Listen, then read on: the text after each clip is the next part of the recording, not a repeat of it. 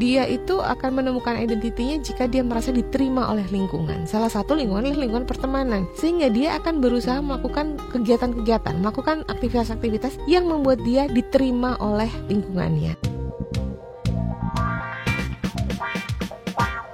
Disko, diskusi psikologi.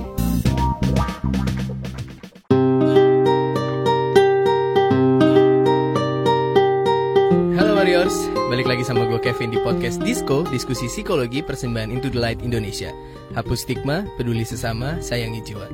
Anyway Warriors, Lo semua pasti pernah nih merasakan punya masalah. Ya namanya juga hidup ya kan Gak mungkin hidup itu gak ada masalah. Kecuali pas masih kecil nih Kan kita misalnya ketiduran di depan TV Tiba-tiba bangun udah di kasur. Enak aja gitu kayaknya kalau masih kecil ya Gak punya masalah apa-apa. Tapi ketika kita mulai masuk masa remaja nih Mulai deh tuh kerasa masalah-masalah bermunculan. Apalagi kalau misalnya kita udah memasuki masa-masa quarter life Alias di mana masa perkehidupan lo Bahkan mempertanyakan banyak-banyak hal-hal yang krisis nih Yang menyangkut masa depan lo sendiri. Ditambah lagi juga harus menyeimbangkan porsi antara ke teman, pacar pacar, mimpi lo atau juga keluarga lo. Nah, makin sering stres sendiri deh tuh. Pernah gak kalian merasa seperti itu? Nah, di masa-masa krisis kayak gitu, pernah gak sih kalian ngerasa butuh banget pelarian dan sering kali pikiran-pikiran akan kesenangan sesat itu melintas di pikiran kita. Di satu sisi, hati kecil tuh kayak masih bisa berpikir logis, mikirin efek ke depannya kayak gimana, tapi di sisi lain juga ada rasa penasaran, terus juga ada teman-teman dengan bujuk rayunya yang sangat menggoda itu. Apalagi kalau misalnya ditambah embel-embel solidaritas tuh, pasti bikin kita tambah goyah. Gimana sih supaya kita punya benteng pertahanan pertahanan yang kuat supaya nggak goyah dan juga nggak menyesal nantinya nih. Nah maka dari itu di podcast Disco kali ini kita akan membahas tentang alasan mengapa terdapat remaja bermasalah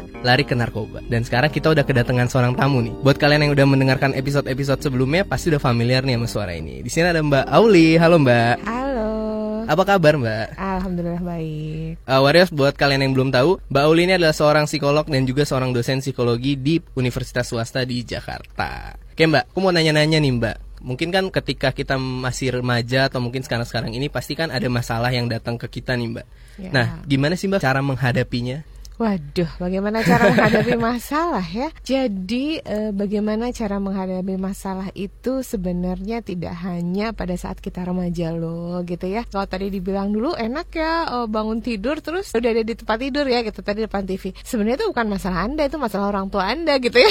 Iya betul, Jadi sebenarnya eh, hidup itu memang facing problem. Hidup itu memang menyelesaikan masalah. Bangun tidur pagi kita masalah kan ini lima menit nambah lima menit atau bangun ya itu aja udah masalah. Hmm masalah. Hmm. Begitu bangun uh, mandi dulu apa ntar dulu ya akhirnya dingin banget. Semua dalam hidup kita adalah masalah. Hanya bagaimana cara menyelesaikan masalah itu memang harus dilatih dari kecil gitu ya. Jadi sebenarnya kalau kita di tahapan psikologi bagaimana orang menyelesaikan masalah sampai sekarang itu awalnya memang dari dari bayi sebenarnya. Misalnya ketika tahapan awal itu adalah uh, dengan orang tua tuh namanya basic trust atau mistrust gitu.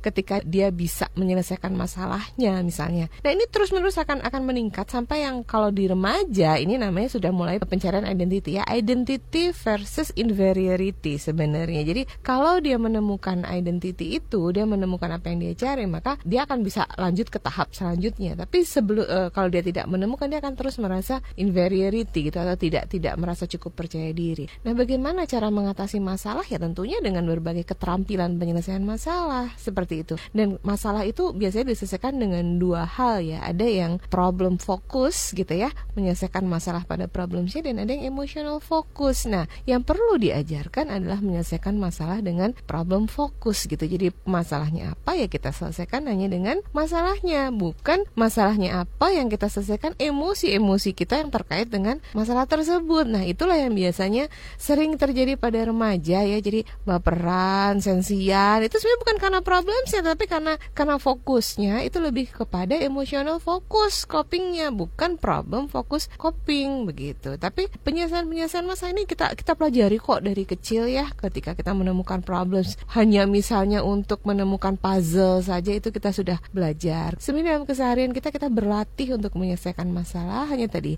uh, yang biasanya bisa menyelesaikan masalah yang efektif adalah orang yang fokus pada problem solving bukan pada emosional problem solvingnya. Oke terus tadi Mbak Auli juga sempat menyinggung tentang keterampilan tuh Mbak. Atau mungkin yeah. bisa dibilang juga semacam life skill untuk menghadapi masalah nih. Betul, nah, kira-kira betul. life skill apa sih yang perlu dimiliki oleh remaja-remaja ini ketika mereka mulai menghadapi masalah? Iya betul. Jadi gini ya, ketika kita berada dalam usia masih sangat kecil, kita itu belum menemukan diri kita. Nah, tapi jadi kita tuh sebenarnya kita nggak inget kita siapa. Kita tuh attach dengan orang tua kita. Kita tuh attach dengan pengasuh-pengasuh kita. Nah, kita mulai menyadari diri kita itu semakin lama semakin kita sadar. Bahkan remaja itu biasanya puncak bahwa keakuan tuh sudah mulai muncul gitu. Nah, tahapan ini dimulai dari tahap kita kecil. Jadi dari trust. Jadi life skill apa sih? Life skill yang pertama adalah menimbulkan trust menimbulkan rasa percaya diri, menimbulkan konsep diri yang positif pada diri seseorang. Nah, itu bagaimana caranya? Tentunya ya ketika kita ada masalah, ketika masalah itu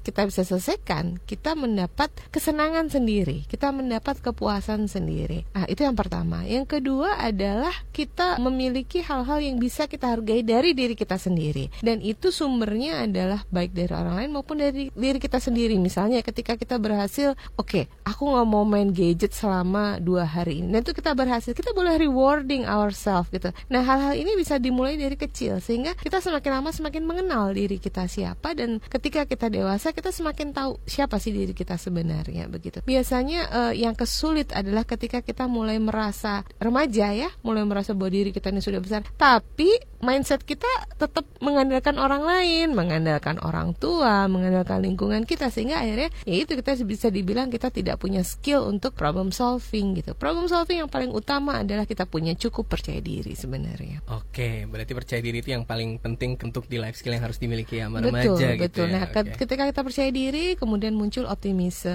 muncul rasa tidak mudah menyerah, muncul rasa keingintahuan yang positif. Nah, ini yang yang terus harus terus didorong begitu. Tapi begitu tidak punya percaya diri, begitu self concept kita buruk ya kita merasa kita nakal kita anak yang tidak disayangi nah itu semua akan menjadi uh, buyar. ya buyar gitu ya tapi jadi yang per, paling pertama yang perlu ditekankan adalah kepercayaan diri dan itu didapat dari uh, penanaman trust tadi oke terus uh, kalau misalnya mungkin remaja-remaja ini punya life skill yang tadi Mbak Uli sebutin nih Mbak tapi kan tadi di awal aku sempat ngebahas tentang pertemanannya betul, mungkin betul. ada ngebahas tentang solidaritas betul. atau mungkin godaan-godaan teman nah kenapa sih Mbak remaja itu lebih gampang terpengaruh oleh lingkungan pertemanannya?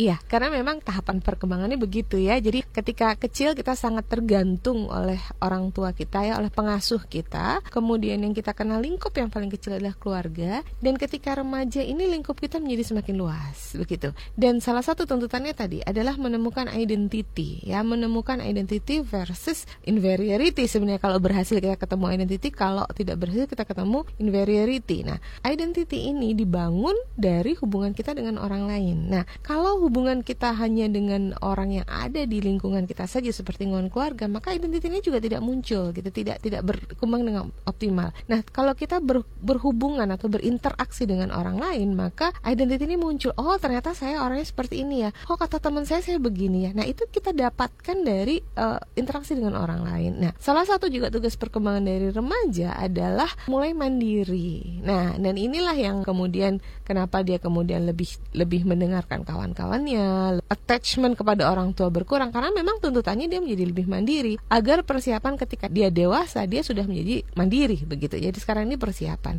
Nah, di remaja ini eh, konformitas ini sangat penting. Jadi penerimaan identity tadi ya, dia itu akan menemukan identitinya jika dia merasa diterima oleh lingkungan. Salah satu lingkungan adalah lingkungan pertemanan. Sehingga dia akan berusaha melakukan kegiatan-kegiatan, melakukan aktivitas-aktivitas yang membuat dia diterima oleh lingkungannya. Jadi bagaimana caranya? Caranya adalah mengikuti atau konform dengan norma kelompok. Kalau norma kelompoknya adalah anak baik-baik, ya dia akan ikut seperti itu. Tapi kalau temennya ini yang yang ya yuk kita coba ini yuk coba itu, ya dia juga akan ikut seperti itu. Karena kenapa? Karena dia ingin diterima oleh kelompok tersebut gitu. Dan penerimaan ini menjadi salah satu proses identifikasi dirinya tadi. Jadi buat remaja itu konformitas itu adalah salah satu cara untuk mencari jati dirinya dia. Oke. Nah, terus Mbak, mungkin dari lingkungan-lingkungan pertemanan itu udah pasti banyak banget pemberitahuan tentang bahayanya narkoba dan lain-lainnya nih. Dan sering kali mungkin remaja-remaja yang bermasalah ini ujung-ujungnya larinya tadi nyoba-nyoba apa, nyoba-nyoba apa, akhirnya nyoba-nyoba narkoba. Nah, remaja kan udah banyak tahu nih Mbak, udah banyak informasi tentang bahayanya narkoba. Tapi kenapa tuh Mbak masih suka coba-coba? Iya, jadi tadi kan sudah dibilang ya, remaja ini punya banyak problem, remaja ini punya banyak uh, keinginan, remaja ini punya banyak fantasi-fantasi. Yang paling sering adalah curiosity. Jadi dorongan untuk tahu sesuatu itu besar pada remaja. Karena itu remaja itu biasanya ikut ah, saya coba ah siaran di radio gimana sih? Ternyata seru ya Kevin. Saya coba uh, gimana sih rasanya kalau balap motor tuh kayaknya asik ya? Nah itu semua dicoba. Jadi itu itu memang uh, di saat inilah mereka sebenarnya itu tadi identifikasi diri menemukan dia siapa. Nah kalau dia bertemu dengan lingkungan yang kemudian bisa membuat dia memberikan akses terhadap uh, narkoba, ya maka itu menjadi salah satu pilihan mencoba-coba tadi gitu ya. Coba-coba ini kan bisa sangat mungkin mulai dari biasanya rokok dan penelitian menunjukkan bahwa rokok ini tidak hanya pada anak SMP ya, dimulai pada anak SD kelas 5 itu paling banyak mulai merokok gitu. Kevin nggak akan tapi ya.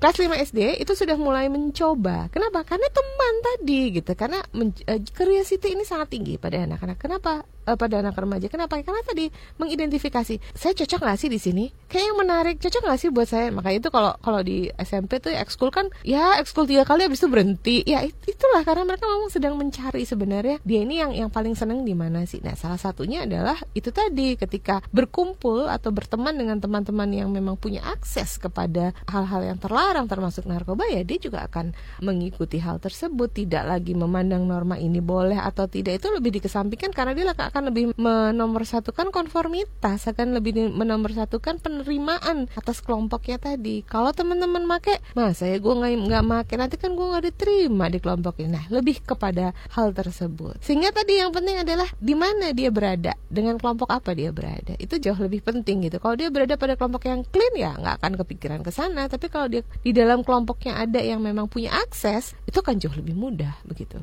Oke Mbak, uh, sekarang ada pertanyaan dari Warriors nih Mbak. Yang pertama, bagaimana cara berkomunikasi yang efektif terhadap remaja dalam menyampaikan bahaya narkoba? Iya ya, uh, remaja sekarang ini memang unik ya ah millennials gitu ya. Salah satu ciri millennials adalah instan ya. Jadi uh, suka sesuatu yang cepat suka sesuatu yang tidak terlalu mendalam ya yang perifer perifer aja gitu ya dan langsung dirasakan hasilnya. Itu itu itu ciri-ciri uh, millennials. Jadi kalau kita bikin seminar duduk mendengarkan gitu pasti insya Allah nggak efektif udah pasti bosan insya Allah nggak efektif mm ya jadi uh, pelajar atau remaja itu lebih lebih tertarik pada hal-hal yang sifatnya visual, auditif gitu yang membuat mereka kemudian berpikir sendiri. Jadi bagaimana mengkomunikasikannya? Mengkomunikasikan pertama adalah karena mereka memang konform dengan kelompoknya, maka yang paling penting adalah peer groups ya. Jadi misalnya membuat film yang